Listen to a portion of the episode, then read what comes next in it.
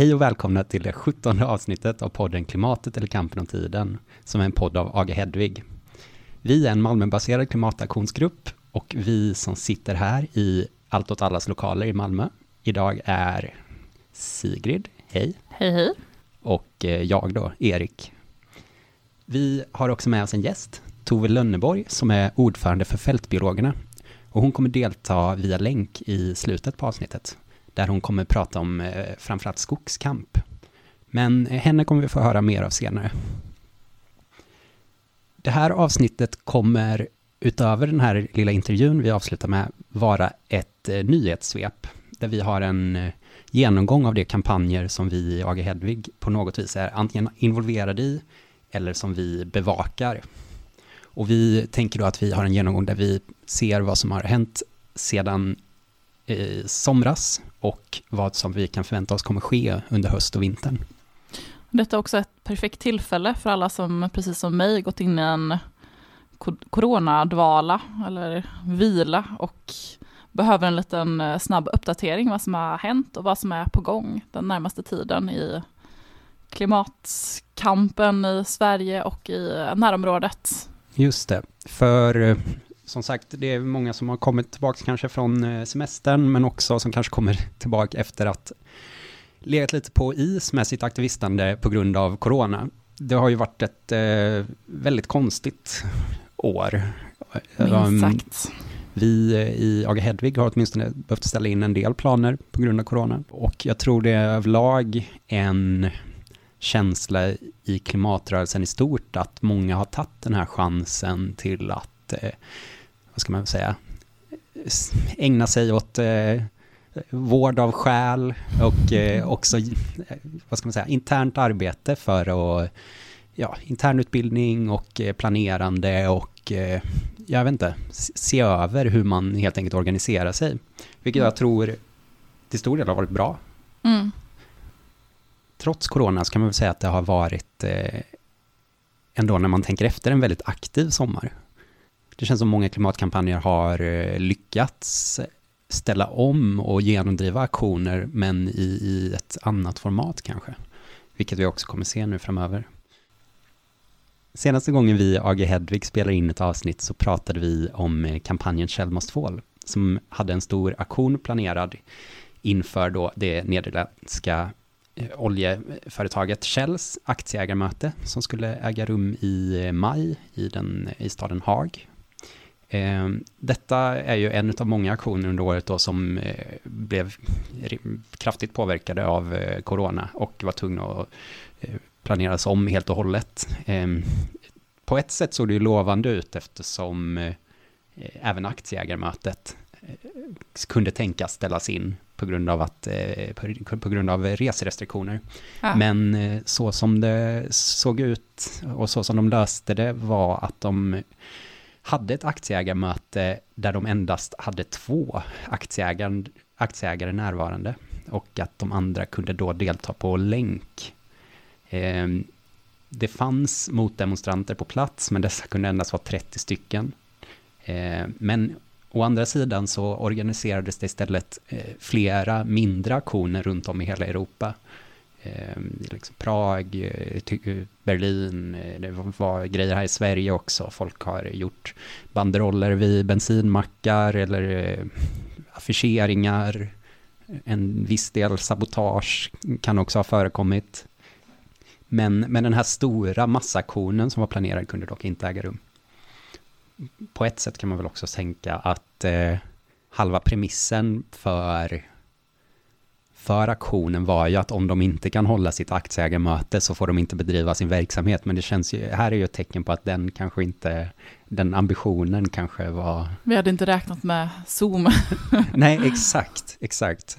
Eh, Zoom har varit oljebolagens största vän den här, eh, den här, det här året. Så mm, en, någonting annat som har hänt under sommaren har varit att eh, den 7 eh, augusti så blockerades även ett eh, av Shells raffinaderier i Köln. Vilket vi kan koppla till raffinaderiblockadrörelsen som pågår här i Sverige just nu. Men det kommer vi in på mer senare. Vet du någonting som är på gång framöver med Kjell Mostval?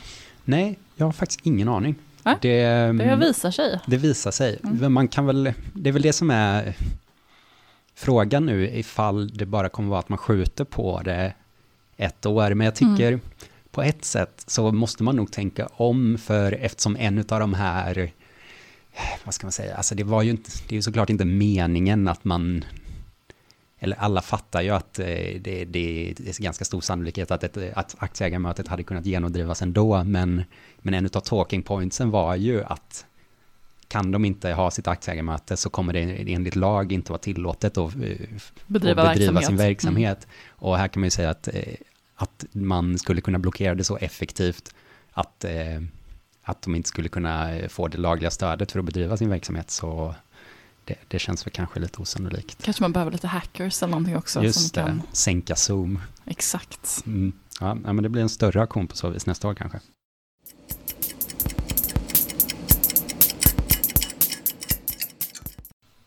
Nästa kampanj vi vill prata om är Baltic Pipe. Du har ju hållit koll på vad de eh, har i kikan. Ja, eller jag har kollat upp lite den senaste tiden. Okej, Jag har haft lite kontakter med mina vänner som är engagerade i Danmark. Det är ju ett flertal blockader som har skett under sommaren. Och det är liksom aktivister som har låst fast sig och på olika sätt blockerat arbetet med att bygga Baltic Pipe.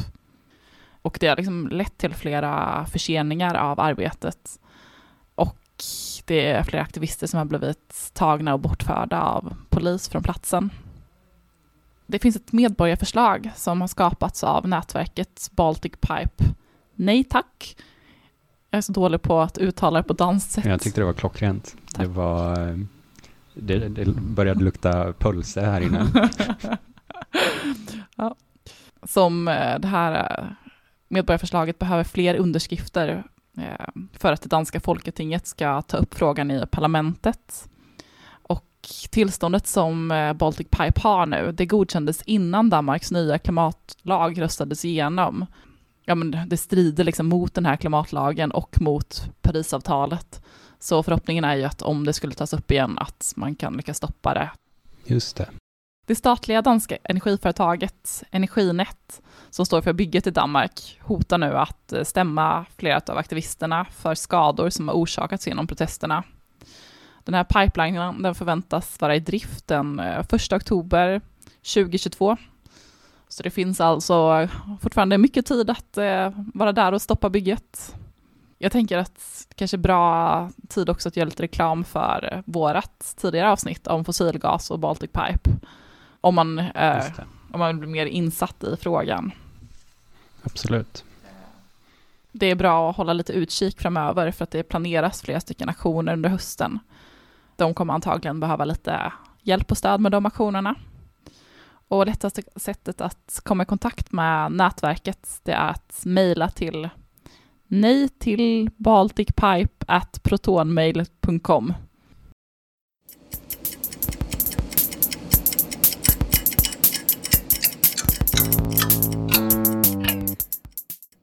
Den eh, kampanjen som kanske har haft mest genomslag i Sverige rent i media och haft stort fokus i alla fall. Som, eller, eller så är det bara jag som har svårt Mm. att fokusera på mer än en kampanj. Mm. Men eh, det är ju Stoppa Preemraff. Ja, verkligen. Ja, De har ju haft mycket media de senaste veckorna. exakt. Där, det är också ytterligare en sån här kampanj som trots corona har verkligen eh, lyckats med att eh, hålla uppe en, en hög aktivitetsgrad. Eh, så jag kommer inte ens, jag kommer nog inte ens försöka gå igenom allting, men några Mm. highlights kan man väl säga är delvis de eh, demonstrationer som skedde under 15 juni, var det va? Vid, eh, I Lysekil. vid Lysekil, ja. Ja. Men också nu de senaste veckorna av eh, aktionsveckorna mot eh. Eh, där kanske, vad ska man säga, det har delvis varit den här seglingsaktionen i Lysekil. Mm. Där eh, Greenpeace eh, var med med sin Paradskepp. paradskeppet. Ja. Eh, väldigt snyggt. Mm. Sen har vi ju eh, också den här eh, stafetten, jag vet inte om du såg den, att de eh, tog ett eh, brev från Lysekil hela vägen till Stockholm via cyklister och eh, löpare. Och det överlämnade ett eh, brev då till eh, Isabella Lövin. Sen har det också varit blockader runt om på framförallt raffinaderierna i Göteborg och vid Lysekil. då. Och nu känns det som att kampanjen har en liten andningspaus för att eh, se vad som ska ske näst. Det är ju trots eh, de här, eh, den här stora satsningen på de här auktionsveckorna som har varit nu, så betyder det ju inte att, eh, att, att det är slut. Utan eh, den är verkligen någonting som jag tycker alla ska bevaka och eh, hålla, ja, se vad det finns för möjligheter som kommer öppna sig framöver att, att delta och engagera sig. En annan viktig nyhet vad gäller Preemraff är ju att Miljöpartiet faktiskt gick ut och eh, sa att de eh, inte vill se en utbyggnad, alltså på, på riksnivå då. Mm. Eh, ja. vad, vad tror du om det? Det blir spännande att se hur mycket makt Miljöpartiet har i regeringen. Jag tänker att det blir en eh, så maktprövning. Verkligen. Ja, jag har så... Vad, ja, precis. Det, det känns som det krävs att eh, sossarna säger nej nu då. Hur, hur stor tror du den sannolikheten är? Jag, jag tänker, tänker det är läge att betta lite nu. Ja, okej, okay, det är sant. Men jag tycker också det handlar om mycket andra frågor som kommer komma upp på tapeten nu. Mm. Att Miljöpartiet kanske skulle kunna vinna det här, men då kanske vi förlorar asylrätten. Eller något annat. Ja. Det känns som att det är lite vinna och förlora. Jag tänker också i den här lilla ekonomiska svackan efter corona, att arbetstillfällen värderas väldigt högt. Vilken, vad tror du? Vad tror du? Hur stor chans är det att Miljöpartiet får med sig regeringen på det här? Jag tror det är ungefär när helvetet fryser till is så kommer de få med sig. Eller jag vet inte, alltså jag, jag tänker... Jag, jag tror väldigt, inte på sossarna. jag, jag har väldigt svårt, prove me wrong sossarna. Ja, snälla.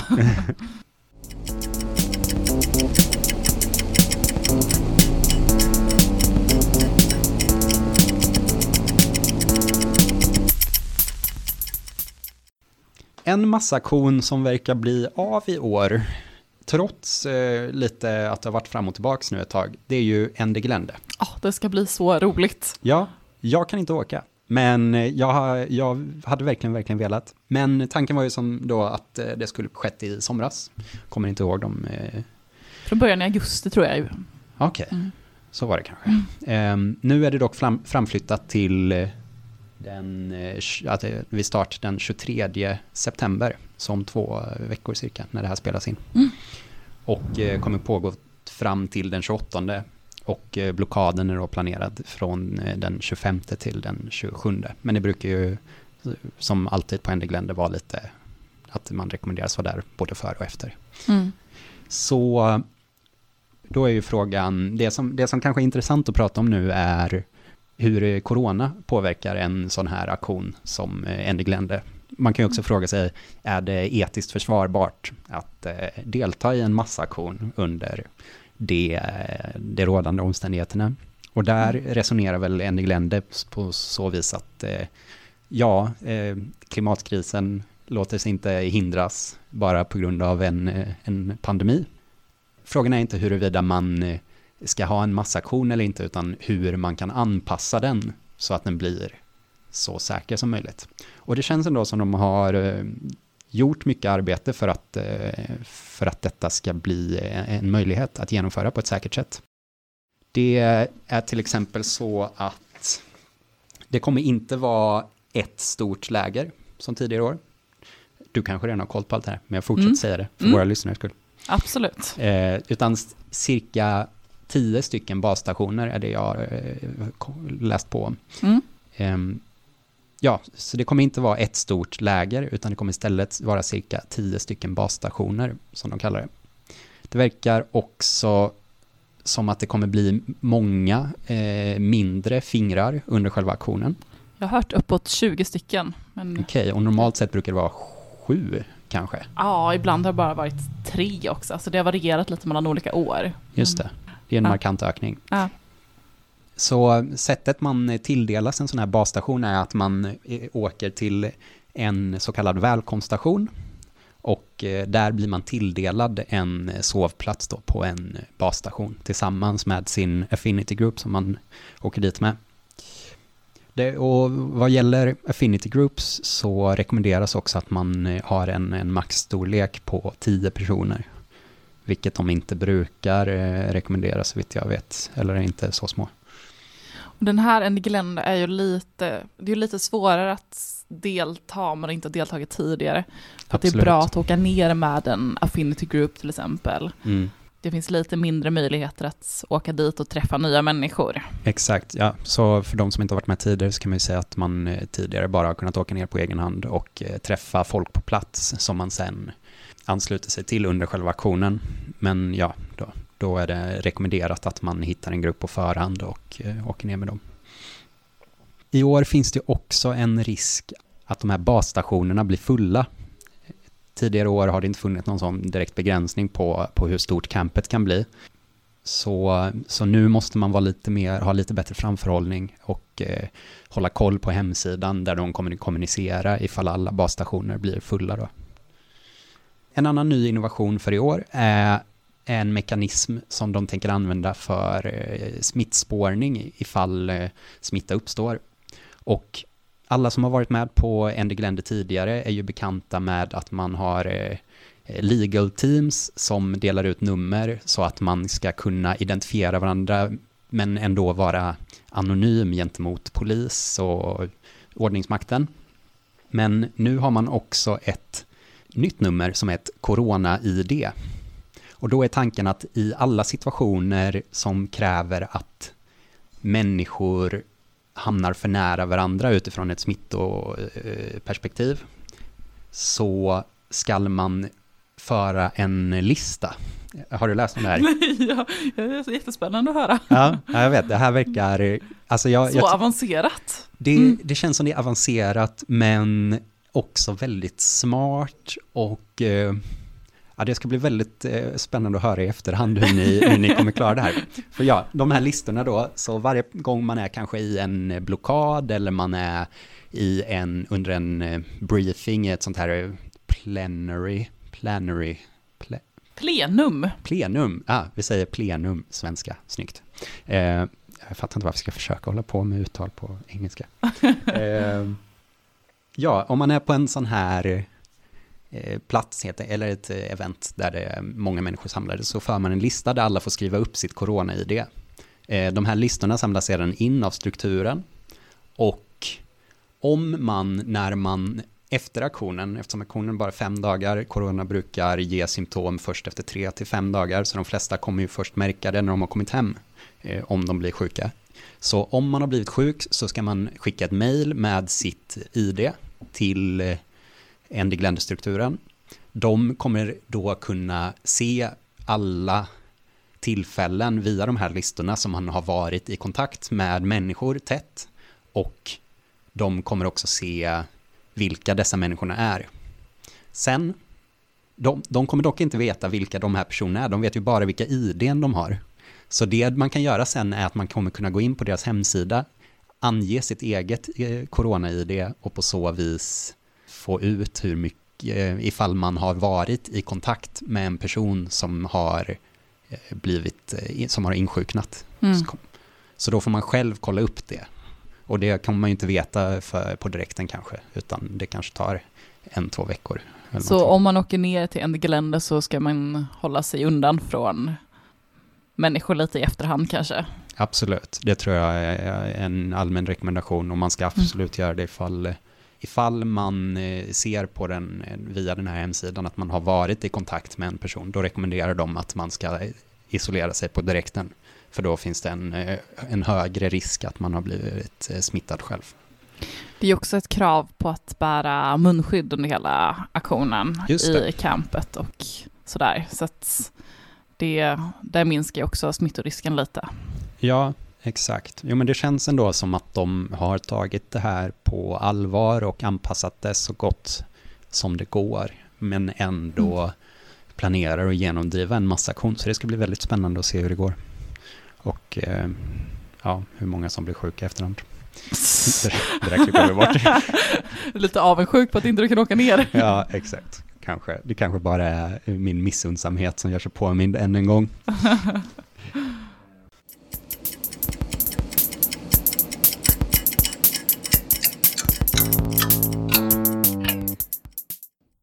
Ja, men jag tänkte ge en liten uppdatering om Blodstenskogen som vi faktiskt inte har snackat om här innan. Nej, men eh, var, var ligger den? det ligger utanför Uppsala. Okej. det är liksom i Uppsala kommun. Mm. Det låter tungt med Blodstenskogen. Ja, jag är Det väldigt är mycket nyfiken på... metalvibbar känner jag. jag undrar vart namnet kommer ifrån. Det har jag faktiskt inte kollat upp inför det här. Det Nej. kanske jag borde gjort. Jag vet inte om man vill veta. Dåligt med research här. Ja, I vilket fall så äh, planerar kommunen i Uppsala att låta bygga ett våningshus där eh, och bilvägar. Den här skogen den är liksom skyddsvärd och det finns många rödlistade arter och väldigt höga naturvärden. Så den är verkligen värd att skydda. Jag kopierade lite text här som jag tänkte jag skulle läsa till för att så här, poängtera hur fin den här skogen är. Det tycker jag du absolut ska göra. Unna dig. Ja, tack. Den unika tallskogen är över 200 år gammal och är idag blandad med hundraåriga granar och lövträd. Eh, I skogen finns det, trots områdets begränsade storlek, många fridlyst, fridlysta och rödlistade arter samt andra signal- och naturvårdsarter. Det är insekter som relikbock, granbarkgnagare, myskbock, fåglar som spillkråka och toft, toft, tofsmes Wow. och svampar som tallticka, prakttagging, vintertagging och hårig jordstjärna.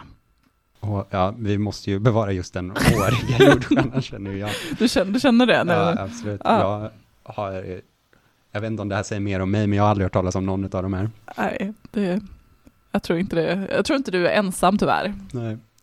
Och det finns också tre arter av fladdermöss och däribland den sällsynta fransfladdermusen eh, som använder liksom den här skogen som jaktmark och spridningsstråk.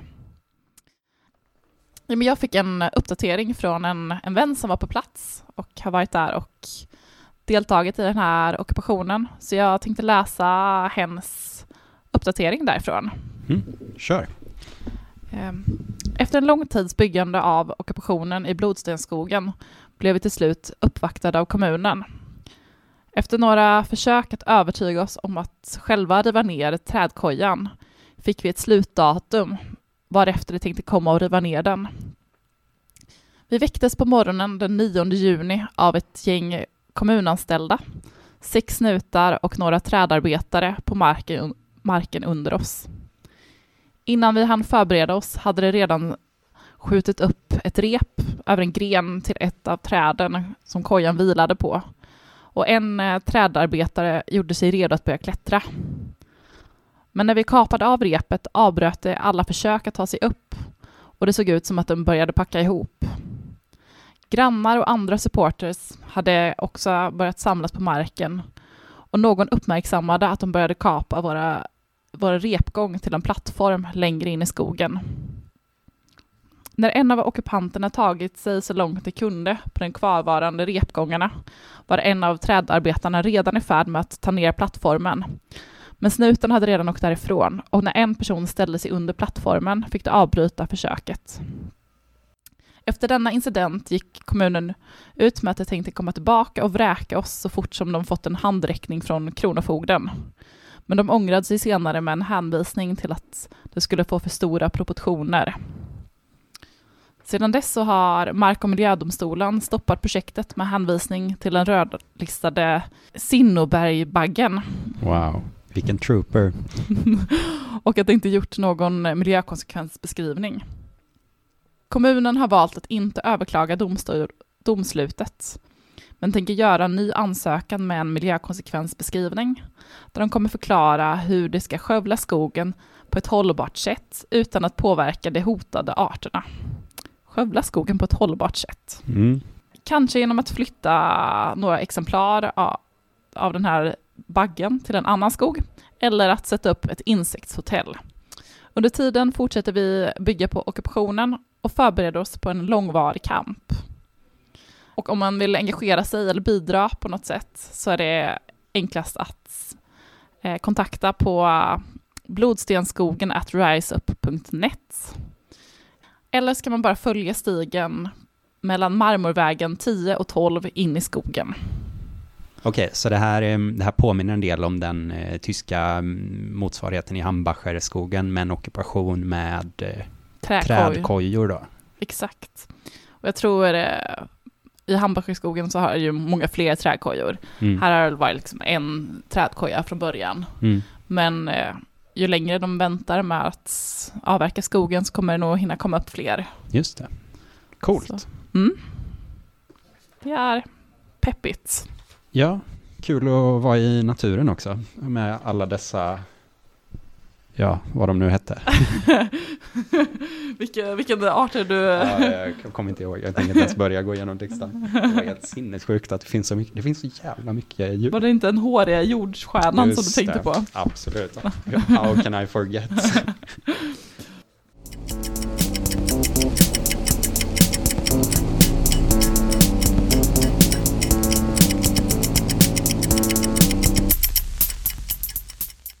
7 till 9 augusti så skedde ett protestläger i Gallock för att, eh, citat, klura ut strategier, lära känna varandra och förbereda oss på alla sätt vi kan för att stoppa detta vansinne som Beowulf håller på med. Och Beowulf är ett gruvföretag som eh, vill öppna en gruva och de har tillstånd till provborrningar i detta område. Eh, de fick, som tur var, tack vare corona skjuta upp sina planer på provborrning. Men eh, protestläget blev av ändå. Och det här protestlägret är en del av kampen mot så här, gruv och prospekteringsbolagens frammarsch i Sverige och Sápmi. Och detta är en kamp som liksom förs mot Sveriges mineralpolitik allmänt i Sverige och i synnerhet i Sápmi där man bara skänker bort mineraler till eh, riskkapitalister som vill utöka sina- sina redan stora rikedomar. Kolonierna.se skriver på sin hemsida om lägret, citat, Beowulf. Ju längre ni väntar, desto mer förberedda kommer vi att vara. Desto större och fler kommer vi att vara. Motståndet växer. Tack alla som dök upp i Gallock i somras. Det känns fantastiskt att känna hur rörelsen växer och hur vi blir listigare, kunnigare och farligare hela tiden. Kolonierna.se har listat eh, anledningar att göra motstånd mot gruvan i Gallock. Eh, och först och främst så är det ju ett solidaritet med folk som länge blivit utsatta av kolonialism från staten. Mm. Det är för att eh, försvara landskapet, djur, varelser och framtiden. Just det. Eh, också att det liksom redan finns ett stort lokalt motstånd mot gruvprojektet i Gallock. Eh, och det ger ju en grund för att kampen ska kunna vara uthållig och stark. Mm. Det är också som en protest mot utarmningen som sker av landsbygden. Mm. Det här, de här gruvbolagen skapar också en grannosämja i bygden. Eh, och det är flera liksom, folk som tidigare varit vänner som blir osams eftersom det är så mycket pengar och marker som står på spel. Just det. Det är någon sån här söndra och härska strategi från gruvbolagen då, eller att de Ja. köper ut eh, halva befolkningen typ, som kör över den andra halvan kanske. Eller? Precis, och generationer som tidigare levt bredvid varandra Mm. blir liksom stora konflikter. Mm. Och den här Gallokgruvan, de berör liksom inte bara närområdet, utan en sån gruva skulle liksom riskera att typ även eh, Luleå älv skulle förgiftas, eller området runt omkring. Det är väldigt kortsiktigt att eh, ge sig på någon business som sabbar vatten. För så stora Grundvattnet, områden, liksom. ja, Ja. verkligen. Ja, men eh, om man är mer intresserad av gruvkamp eller liksom specifikt Gallock, då kan man gå in på kolonierna.se där de har en bra sammanfattning. De har också gjort någon film om konflikten. Okej, spännande.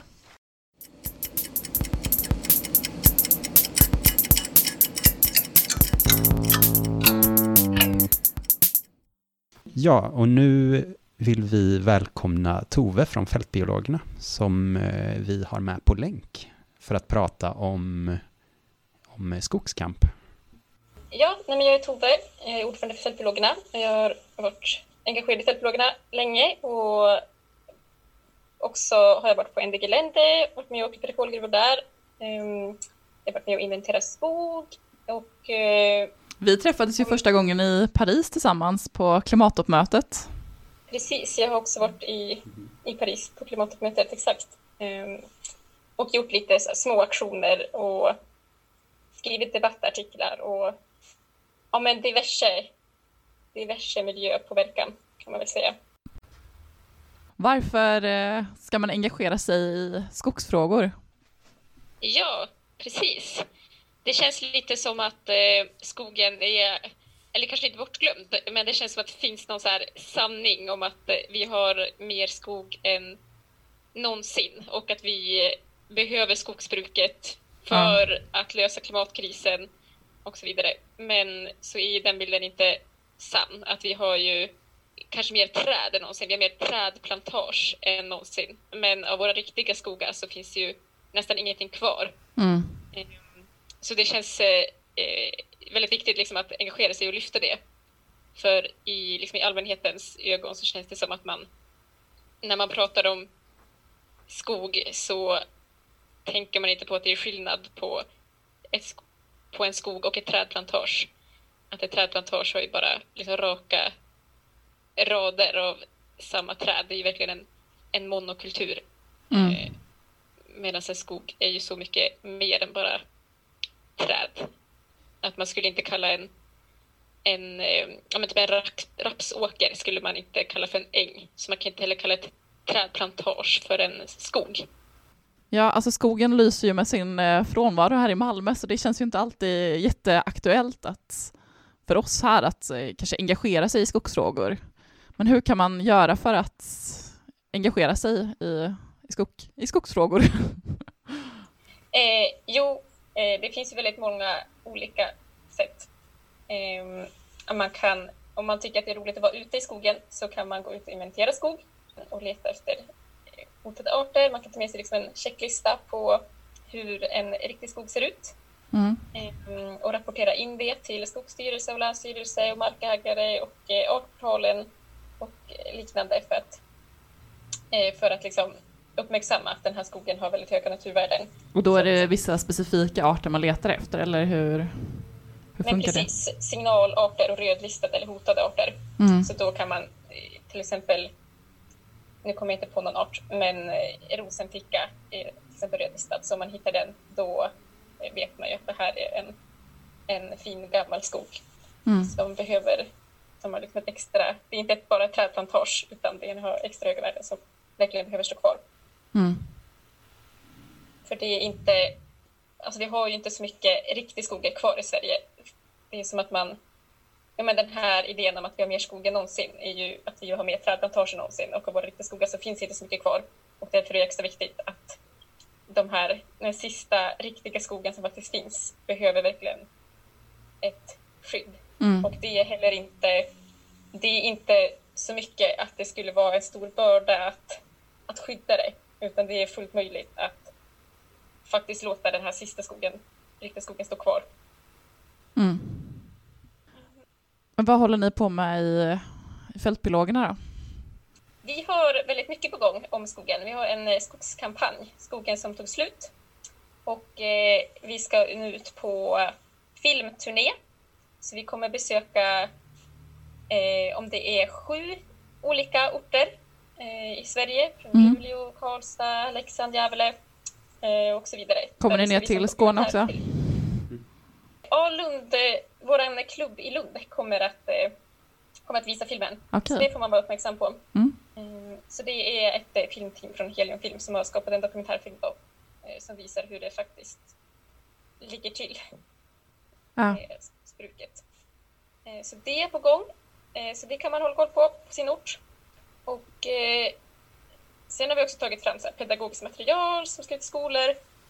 Och i somras så var vårt skogsnätverk ute och inventerade en skog i Jämtland, i nordvästra Jämtland.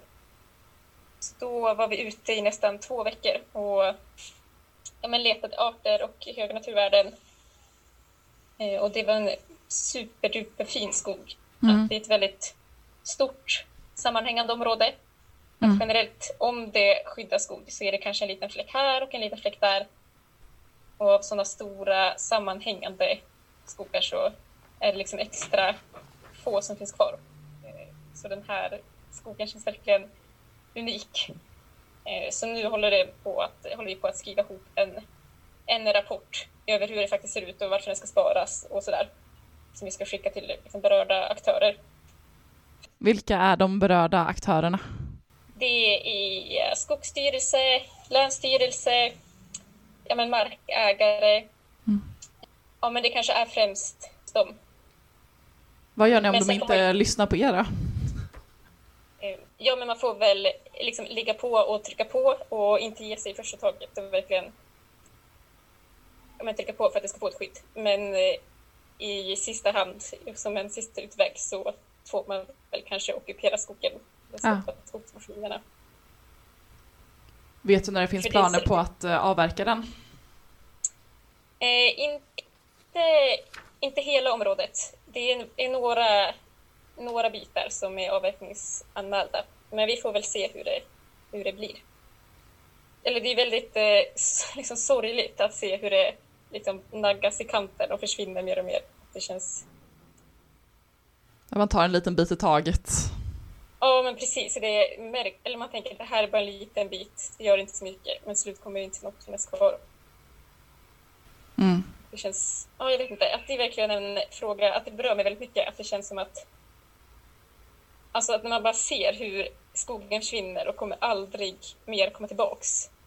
Att man vet om att om, en, eh, om jag någon gång skulle få några barn, då kommer de troligtvis inte få se en riktig skog. För att allt kommer vara skövlat. Mm. Vad finns det för möjligheter för en person som kanske inte är eh, med i Fältbiologerna, som kanske är över 25 år eller av någon annan anledning inte är med?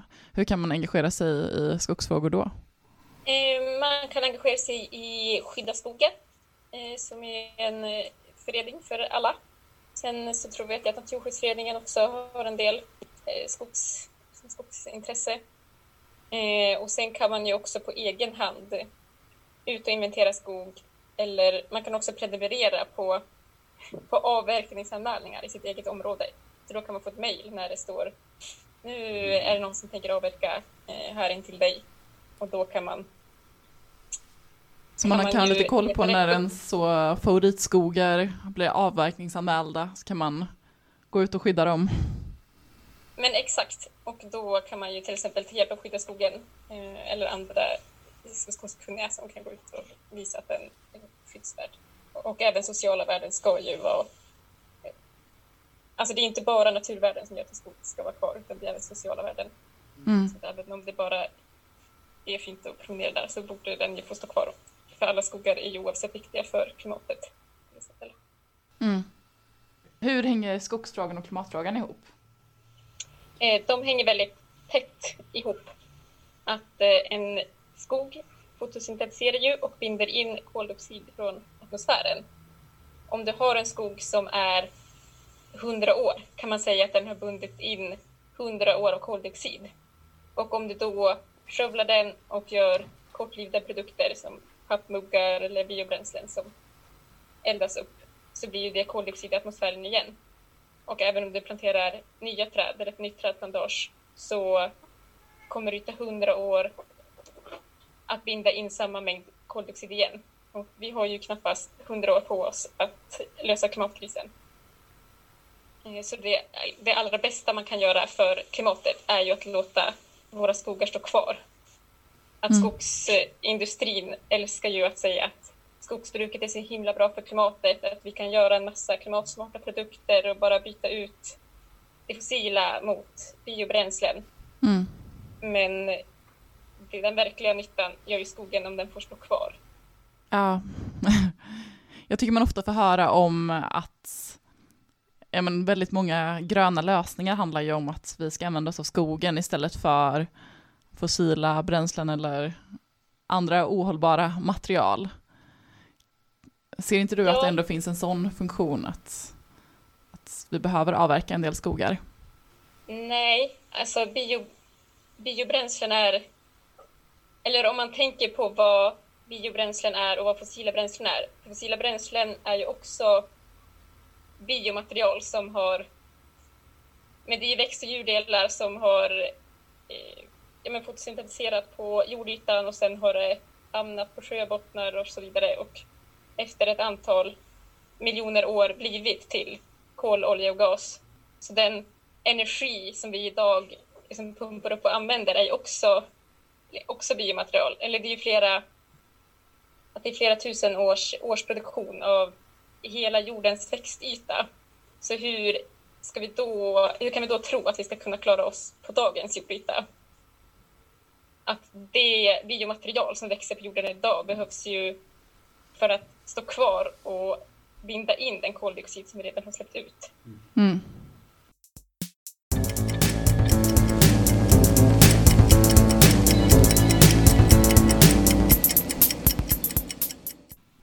Okej, med det så vill vi tacka för att ni har lyssnat på det här avsnittet och hoppas att ni är peppade på en höst och vinter och eh, ja, så småningom också en vår full av eh, klimatkamp mm. och eh, aktivistande. Yes. Som, eh, som avslutning på det här avsnittet så kommer vi få höra en, eh, vad ska man kalla det, en dikt? Jag vet inte. Det, ja, dikt, poetry slam, lite... Just det, för vad vore en vänsterpodd utan lite poetry slam? Eller? Eh, från, från vår kära gäst då, Tove. Jag vet inte. Ska vi, vi, behöver inte, vi behöver inte säga så mycket om den. Utan Nej, vi kan jag bara... tänker att den talar för sig själv. Absolut. Mm. Innan vi hör på den så vill vi tacka The Long Chaneys som har gjort vår jingel och eh, även Allt åt alla Malmö som eh, vi får vara hos och spela in hos. Tack. Tack. Ibland när man berättar för folk att man är engagerad i miljöfrågor så får man till svar så här, aha men vad kul, det är jag också. Det är kanske framförallt äldre personer, typ min mormor eller så. Men eh, då är de så här, ah men jag bryr mig också om natur och miljö och jag har en liten igelkott i min trädgård som jag brukar mata och den kommer tillbaka varje sommar. Och då känner man så här att jag är så himla less på att prata gott om någon stackars jävla igelkott. Det är klimatkris, artdöd, mänsklighetens större nöd. Det handlar om liv eller död. Och nu behöver vi din tid för att ge dig ut i strid. Det behövs mycket mera än att bara källsortera. Det räcker inte att vara lite klimatsmart och ge någon stackars igelkott kattmat. Skogar brinner, grundvatten försvinner. Vi har en överhängande risk att våra hav snart har mer plast än fisk. Köpcenter anläggs som den värsta av alla byggen. Urskog blir till kalhyggen. Ja, kanske kommer vi alla dö när vi övergött varenda insjö, utrotat alla insekter inom hundra år och i jorden skapat stora gruvsår. För då hjälper det inte att sätta lite plåster på såren. Vitsippan och alla andra arter kommer ändå aldrig mer komma dit om våren. Jordbruket är snart en enda jättestor monokultur och inget miljöarbete har någon struktur. Havsnivån stiger, men våra politiker bara tiger. Och när allt detta snart hänt, våra skogar har bränts, eller mest är det kanske vägarna till en framtid som har bränts, så måste vi nått någon slags gräns. Men sörj inte, organisera er, får man hela tiden höra. Och nog är det det vi måste göra. Sluta gråta ut i någons famn och istället sätta oss i vägen för en ny fossilgashamn. Om vi samlar några flera kan vi alla Vattenfalls kolgruvor ockupera. Och vi kan göra mera. För det finns massor av frågor att driva. Vi kan med politiker driva, eller i alla fall till dem skriva att vi vill inte ha något köpcenter här. Vi vill ha en skog där vi kan plocka bär. När du vill göra något på egen hand kan du gräva dig ett trädgårdsland. Och för att gå emot samhällets miljöförstörarkultur och jordbrukets monokultur och istället tillämpa permakultur och bli en sån där miljömuxfilur som mossor och vedsvampar studerar och går ut i skogen och inventerar. Lavar kan studeras och inpluggas, för ingen mer urskog ska huggas. Vi kan namninsamla, mailbomba, demonstrera, manifestera och allt sånt. I varje miljökamp gå i front. Om du tycker att det går lite sakta så kan du passa på att några lupiner slakta. Här finns ingen tid att älta, bara contortatallar att välta. Och om vi inte i striden ska falla så behövs vi alla som gör allt vi kan för att framtiden kunna säga att det var vi som vann.